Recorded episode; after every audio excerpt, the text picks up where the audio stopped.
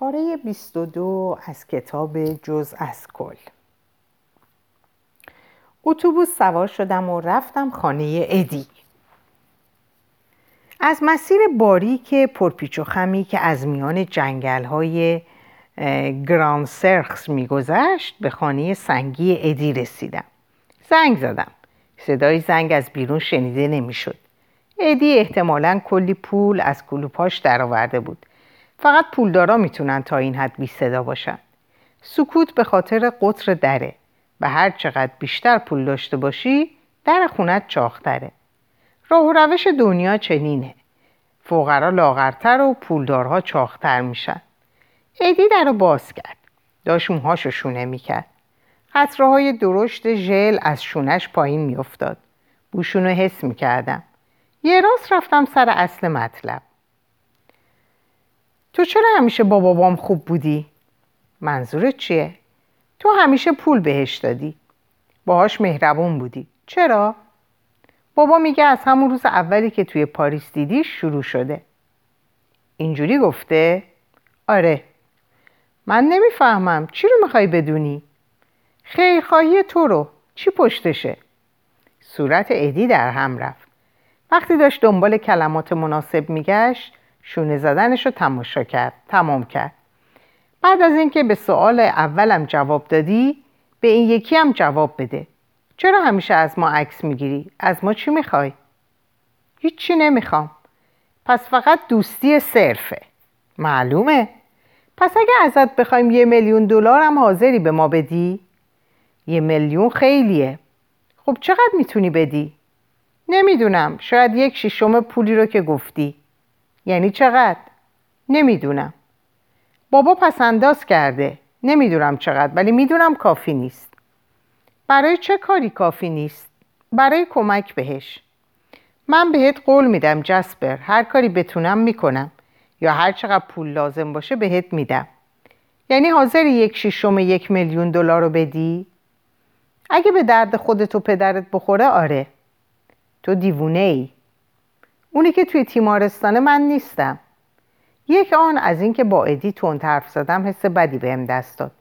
واقعا آدم استثنایی بود و کاملا روشن بود دوستیش با پدرم براش دنیای ارزش داشت.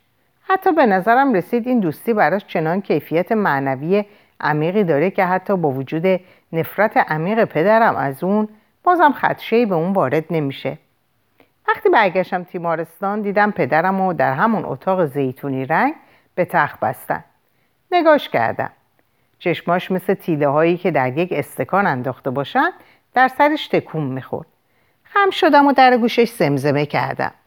نمی‌دونم میشنید یا نه ولی من انقدر حرف زدم که صدام گرفت. بعد یه صندلی گذاشتم کنارش و سرم روی شکمش که بالا و پایین می‌رفت گذاشتم و خوابیدم. وقتی بیدار شدم دیدم یکی روم پتو انداخته و صدایی گرفته به گوشم خورد نمی‌دونم پدرم تکوییاش رو کی شوری کرده بود ولی حالا در میانه یک جمله بود و برای همین بود که می‌گفتند معماری در حقیقت باز تولید کائنات و تمام کلیساها و دیرهای کهن مشغول تلاشی الهی برای بازسازی بهشت بودن چی؟ چه خبره؟ حالت خوبه؟ فقط می‌تونستم شکل عجیب سرش رو ببینم. سعی می‌کرد بیاردش بالا. ایستادم و چراغ روشن کردم و تصمه هایی رو که باهاشون اونو به تخت بسته بودم باز کردم. سرش رو به این طرف اون طرف تکون می‌داد و گردنش رو امتحان می‌کرد. جسپر ما دنیایی بر اساس طراحی خودمون می‌سازیم که کسی توان ورود به اون رو نداره. مگه اینکه خودمون دعوتشون کرده باشیم. ما دنیای خودمون رو می‌سازیم. خب یه خونه تنها کاری که باید بکنیم طراحیشه. نظرت چیه؟ گفتم عالیه. می‌دونی چیه جسپر؟ من می‌خوام این رویای تو هم باشه. می‌خوام کمکم کنی ایده های تو رو لازم دارم. گفتم باشه حتما. عالیه. جواب داده بود. داده بود. پدرم در میانه طوفان شن پروژه جدیدی یافته بود. تصمیم گرفته بود یه خونه بسازه. با راهنمایی خودش هرچی کتاب درباره تئوری و تاریخ معماری وجود داشت خریدم. از جمله کتابای قطوری در مورد خونه های جانوران لانه پرندگان صد سگ آبی کندوی زنبور اصل و تارنکبود با خوشحالی کتابا رو از من می‌گرفت. داشتیم ظرفی برای ارواح کپک زدنمون میساختیم.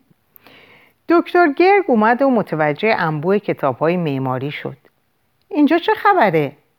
بابا با افتخار ایدش رو توضیح داد رویای بزرگ استرالیایی آره؟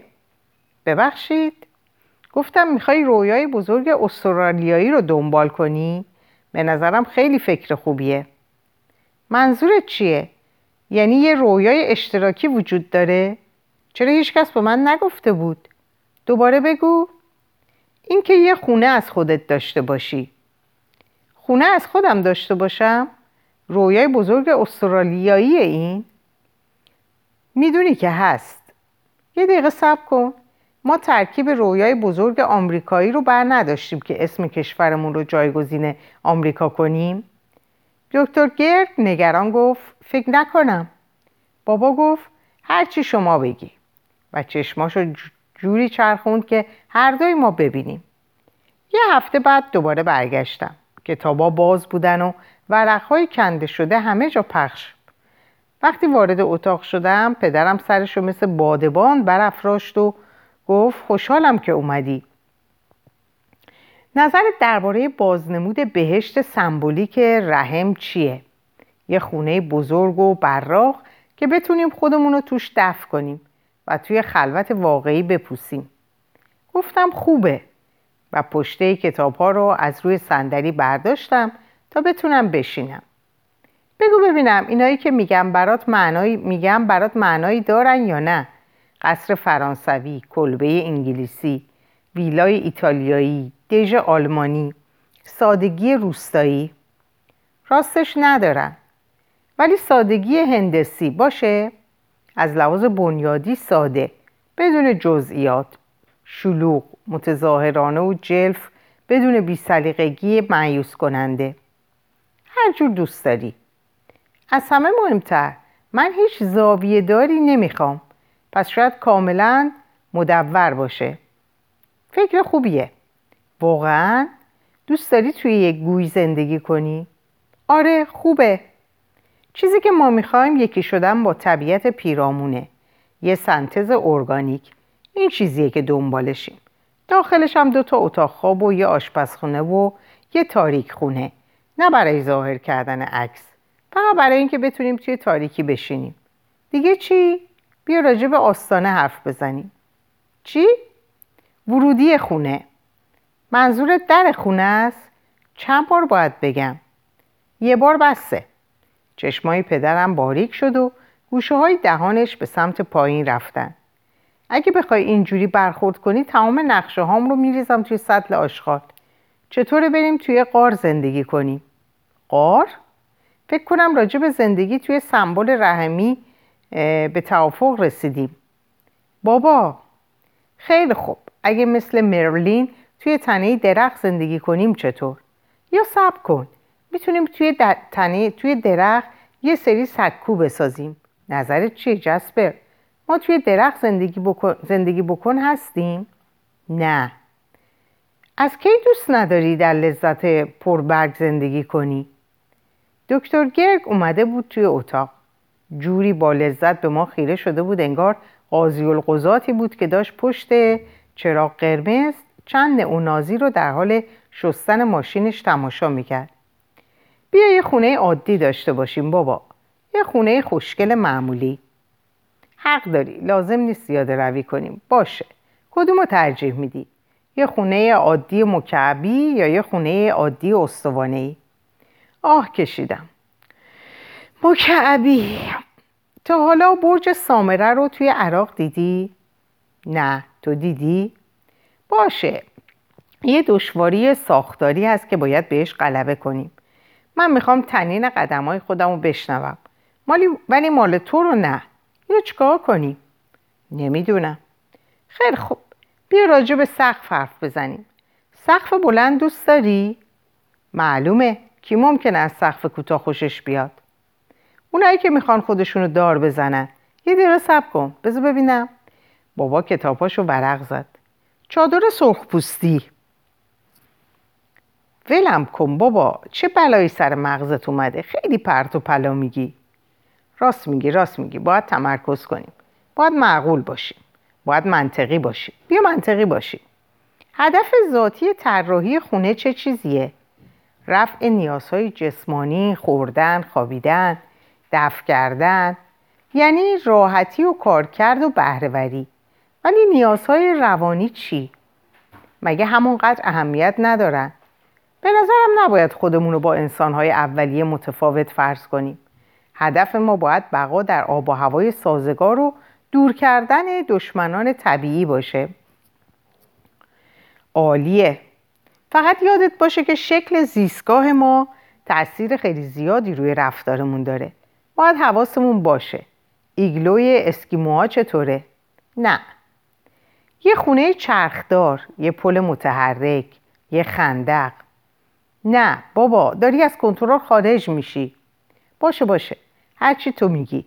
یه کار ساده می‌کنیم فقط تنها چیزی که روش اصرار دارم اینه که ایدئولوژی پشت طراحی خونه ما باید اون ضرب المثل قدیمی ایتالیایی باشه. کدوم ضرب المثل این که بهترین زره در تیررس نبودنه. این حرفاش داشت نتیجه عکس می‌داد. دکتر گرگ با چشمانی نیمه باز و قضاوتگر این جلسات تبادل افکار ما رو تماشا می‌کرد. پدرم ایده پشت ایده صادر می‌کرد ولی به شکل ناخوشایندی داشت از افسردگی و شیدایی به وسواس فکری عملی می‌رسید. در این بین تصمیم گرفتم مطی باشم و نقش یتیم موقتی رو بازی کنم. برای همین برگشتم خانه کودکان از دست رفته.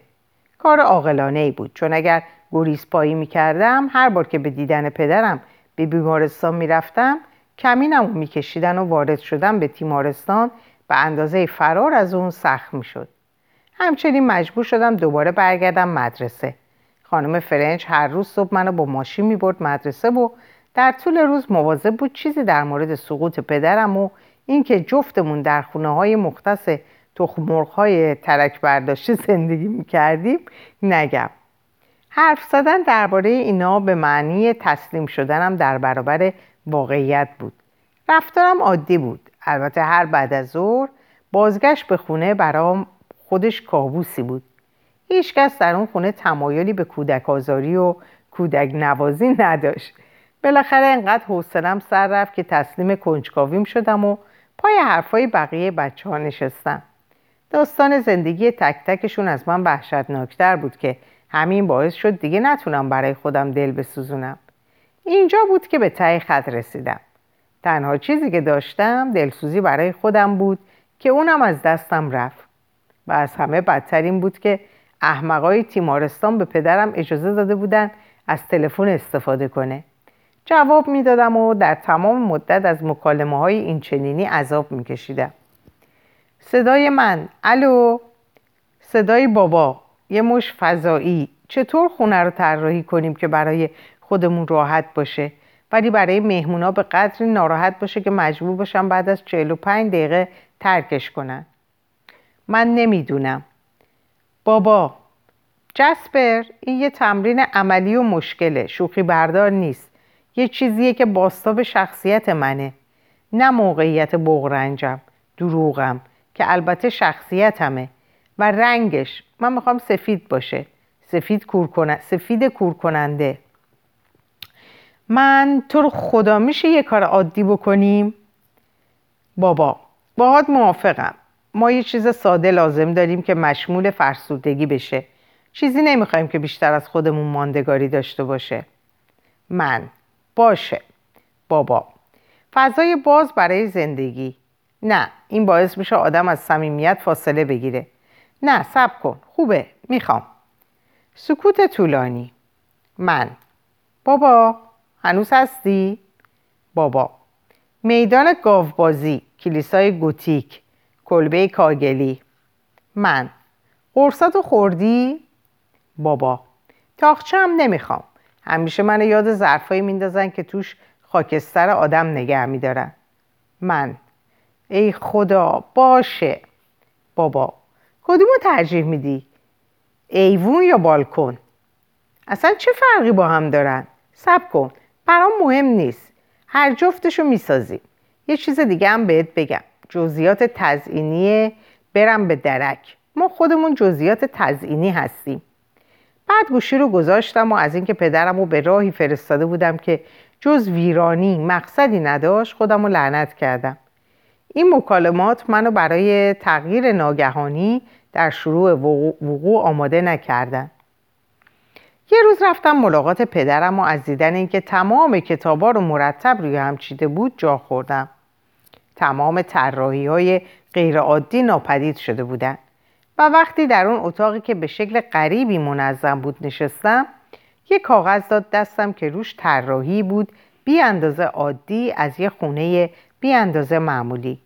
نه خندق نه پل متحرک نه ایگلو نه استلاگمیت نه میدون گاوبازی نه سرسره های اندرونی نه شیار نه قار زیرابی. یه خونه عادی. ساختارش روشن و ساده بود. یه ساختار جعبه‌ای کلاسیک با فضای زندگی در مرکز و اتاقهای متعدد. بالاخره تونسته بود وضعیتش رو درک کنه. برای ساختن خونه باید از اونجا بیرون می‌رفت و برای بیرون رفتن باید ثابت می‌کرد عقلش سالمه. و می‌تونه وارد جامعه شه. پس تقلب کرد. احتمالا براش دوران سختی بود. دورانی که تقلا می‌کرد خودش رو عادی نشون بده. کارش رو با ثبات ثبات قدم انجام داده بود. درباره رویای بزرگ استرالیایی حرف زده بود و نرخ بهره و قصه وام و تیمهای ورزشی و دورنمای شغلیش نسبت به چیزهایی که باعث عصبانیت هم هموطنانش می شدند خشم نشون داده بود. روابط جنسی در ادارات به خرج مالیات دهنده ها طمع شرکت ها طبیعت دوست های امول مجادله های منطقی و قاضی های دره. چنان در ارائه تصویر آقای معمولی موفق شده بود که دکتر گرگ به هیچ کدوم از چرت و پرتاش شک نکرد. طوری که بعد از هر جلسه ظاهرا از حس پیروزی باده می کرده و اینطوری چهار ماه بعد از بستری شدنش در تیمارستان مرخص شد.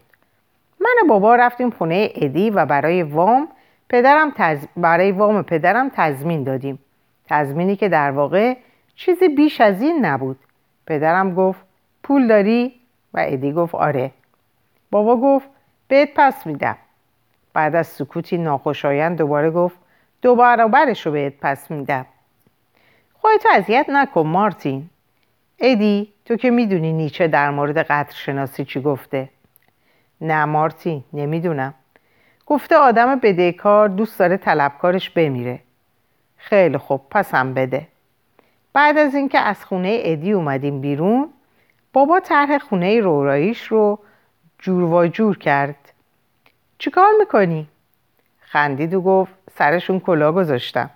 فقط می‌خواستم اون حرومزاده ها فکر کنن من عادیم. ولی الان بهتری مگه نه؟ آره خوبم. این فکر خونه ساختن دوباره سر حالم آورد. خب اگه اون نقشه قلابی بود پس نقشه واقعی کجاست؟ نقشه در کار نیست. ببین واسه چی خودمون رو بیچاره کنیم تا یه خونه برای خودمون بسازیم؟ پس خونه نمی‌سازیم؟ نه یکی می‌خریم. باشه عالیه. حرف نداره بابا یه خونه می‌خریم پدرم با غرور لبخندی زد و گفت یه خونه می‌خریم و بعد قایمش می‌کنیم. غروری که در لبخندش بود باعث شد بالاخره بفهمم چرا غرور جز گناهان کبیر است. نیروی نفرت انگیز زهر خندش منو به این فکر فرو بود که چرا گناهان کبیره در غرور خلاصه نمیشن. اونجوری که می‌گفت این ایده ناگهانی به ذهنش رسیده بود. کامل و شکل یافته. یه خونه می‌خریم و در یک مارپیش پنهونش می‌کنیم.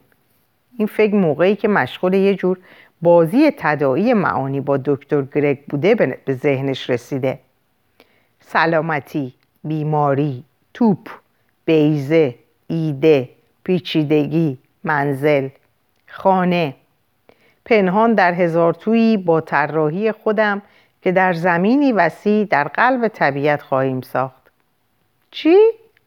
هیچی باید برگردم اتاقم میشه بعدا ادامه بدیم؟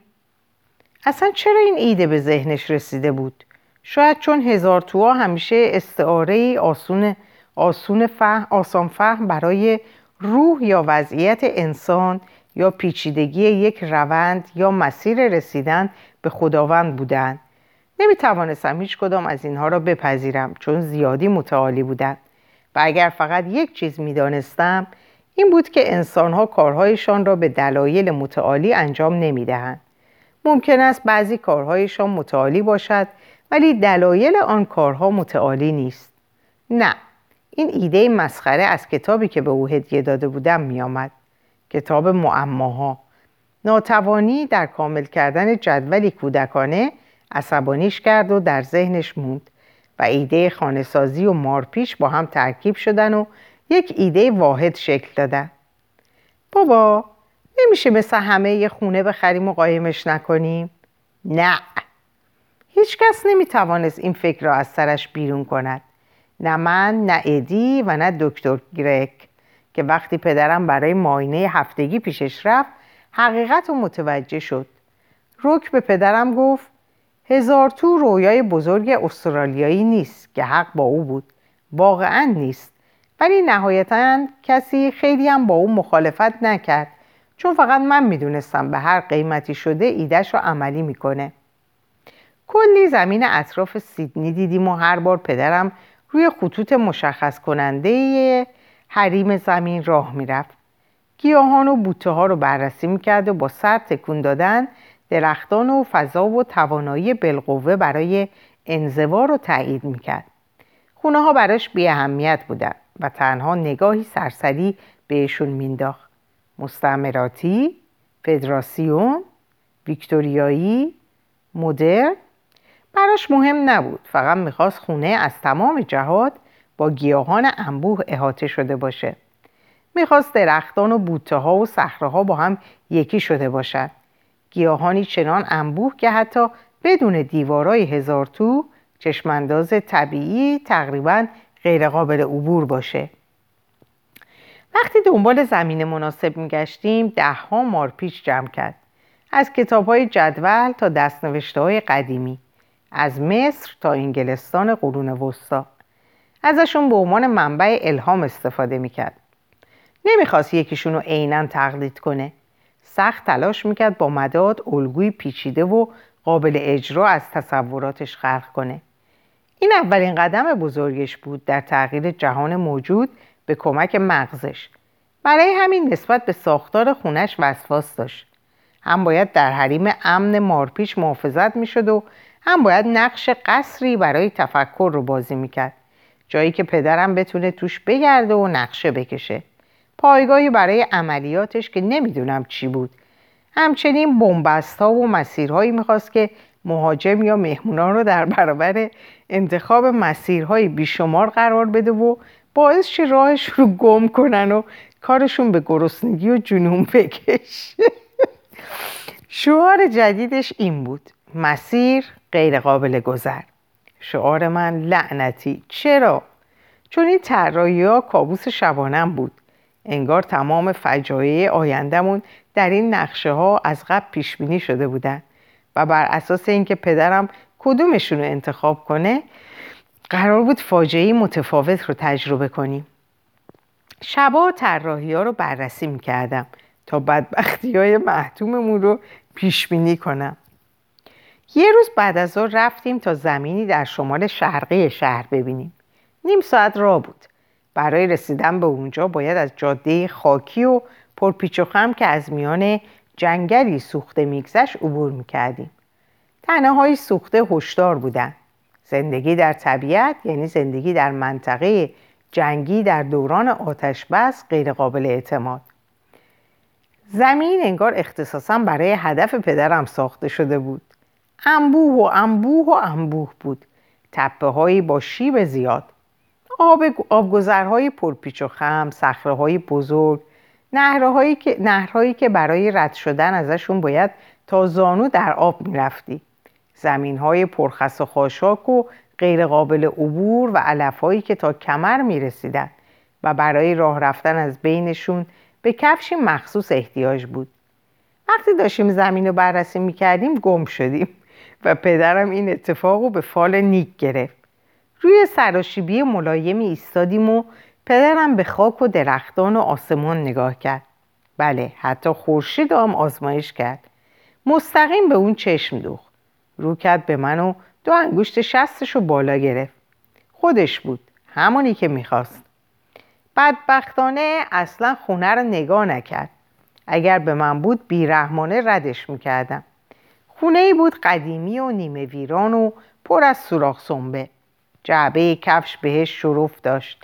موکتش در و داغون و زشت و زخیم بود و موقع راه رفتن روی زمین پذیرایی آدم حس می‌کرد روی سینه پشمالو قدم می‌ذاره. آشپزخونه بوی توالت می‌داد. توالت پوشیده از خزه. بیشتر شبیه یه باغچه بود. باغچه گورستان علف خشک بود. پلا مثل استخونای یک مریض رو به, موت جیرجیر می‌کرد رنگ سقف تبله کرده بود. هر اتاقی که واردش می‌شدم از قبلی کوچیکتر بود و تاریکتر. راهروی طبقه بالا رو به انتها باریک می‌شد به قدری که پایانش تقریبا یه نقطه به نظر می رسید.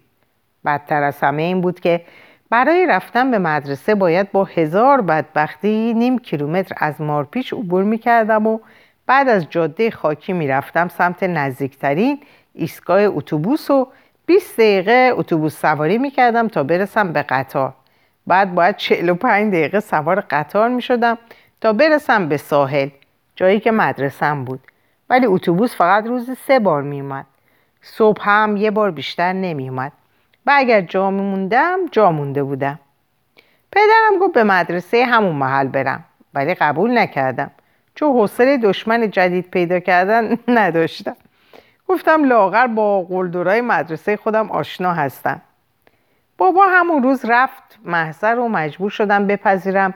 این دیوونگی واقعا داره اتفاق میفته می‌دونستم چندان در این تبعید دوام نخواهم آورد و به زودی تنهاش خواهم گذاشت. فکر آزاردهنده که باعث می‌شد احساس گناه کنم. فکر کنم خودشم می‌دونست. بدون اطلاف وقت کارگر آورد. و این حقیقت که پدرم از اون آدمایی نبود که سررشته ای در ساخت موسازی حتی مال خودش داشته باشه باعث نمی‌شد موی دماغ کارگرا نشه. وقتی تصنیفات عظیمش رو به دستشون می‌داد دندون قروچه می‌کردن. پدرم در طراحیاش از جزئیات طبیعت منطقه کمک گرفته بود و می‌خواست بدون کمترین دستکاری در محیط طبیعی اونجا به هدف مورد نظرش برسه. تعداد مارپیچا رو رسونده بود به چهار و به جای اینکه در نهایت یکی رو انتخاب کنه هر کدوم رو در یه نقطه از زمین جا داد. نتیجه اینکه چهار معمای به یک اندازه قامز بر زمین تحمیل شد. مارپیچ در مارپیچ و در مرکز خونه نچندان عادی ما. وارد جزئیات خسته کننده نمیشم. منطقه بندی، آینامه های ساخت و ساز، مرزبندی، تأخیرها، مشکلات پیشبینی نشده مثل تگرگ شدید و ناپدید شدن مرموز همسر یکی از کارگرها ولی اینو میگم که دیوارهای هزار تو از تعداد بیشماری سنگ کوچیک و بزرگ و گرانیت و هزاران هزار قطعه آجر ساخته شد. از اونجایی که پدرم به کارگرها اعتماد نداشت نقشش رو به چند بخش تقسیم کرد و هر بخش رو برای ساخت به گروهی متفاوت سپرد. خود کارگرها اغلب میونه هزاران کوچه و مسیر هزار تو گم می شدن و ادی هم اغلب در مهمانی های جستجو ما شرکت همیشه وقتی کارگر عصبایی رو پیدا می‌کرد ازش عکس می‌گرفت. کم کم دیوارای سنگی بلند و حسارهای عظیم شکل گرفتن و خانه از دید پنهان شد. ترکیبی از خانه و صدف. به لحاظ روانی بغرنج تقریبا غیرقابل دسترس. به خونه اساس کشی کردیم. قربانیان رازی رازی تخیل بی حد و مرز و خطرناک پدرم. در اینجا به پایان این پاره می‌رسم.